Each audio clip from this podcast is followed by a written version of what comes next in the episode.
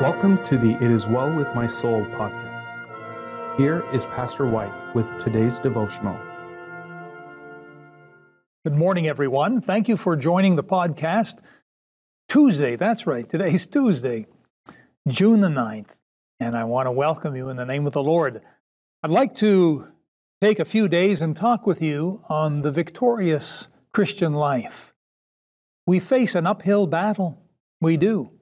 And the Lord has victory planned for us. Now I'd like to read 2 Corinthians chapter 10 verses 3, 4 and 5. For though we walk in the flesh, we do not war after the flesh.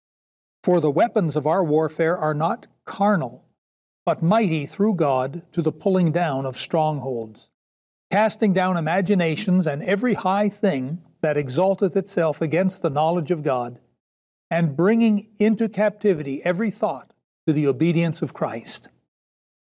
You know, it's a sad, sad old world we live in. And I'm not talking just about these days of pandemic. So many people are selfish and rude and heartless. We're talking about human nature, is what we're talking about.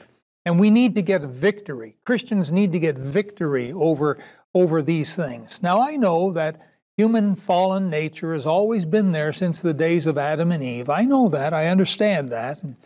Cain up and murdered his brother Abel. I, I, I read the Bible too. But it just seems to me that these days it has taken over the world like we've never seen before. It's always been there, yes, it has.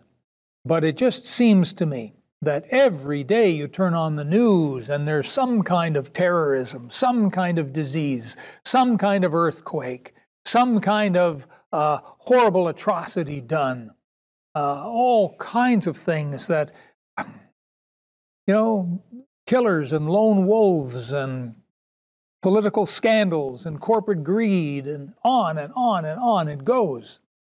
And how much more shocked can we get? We're getting numb to it. It's just more of the same, more of the same, more of the same. So it seems, anyhow. And it's for reasons like this that many people, they just give up on life. And the Christian ought not to do that. Because as Christians, as believers, born again believers, we have access to power, powers that, that God has laid up for us, and we need to take advantage of them. Now, Dr. John Avery, was a professor at the University of Copenhagen, and he wrote an article outlining corporate greed, just as an example of what I'm talking about. And here's what he said Greed, in particular, the greed of corporations and billionaire oligarchs, is driving human civilization and the biosphere towards disaster. Yeah. And so his article went on to describe the incredible greed of oil companies and world uh, militaries and the devastations that they're causing. And I suggest to you that society, uh, and especially Christians, Christians within that society, the more we depart from hearing the Bible and studying the Bible and reading the Bible, and of course obeying it, the worse off we become. Jesus indicated that us believers, we're like the salt of the earth. But if the salt loses its savor, boy, we're in trouble. It just seems like it's happening all around us.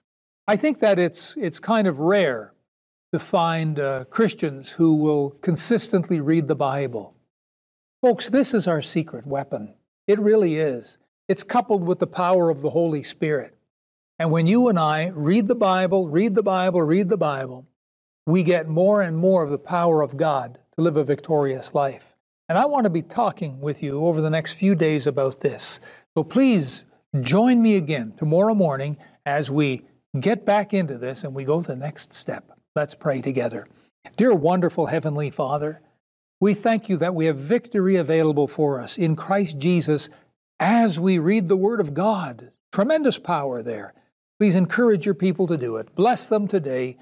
Lord, maybe if some have gotten and gotten ready and uh, gotten off to work without reading the Bible, Lord, lay it on their heart to read that Bible today And we'll praise and thank you in Jesus' name. Amen.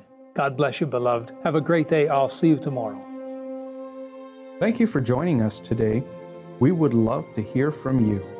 Please give us your thoughts and feedback, comment and subscribe, and join us again tomorrow for another encouraging devotional on the It Is Well With My Soul podcast.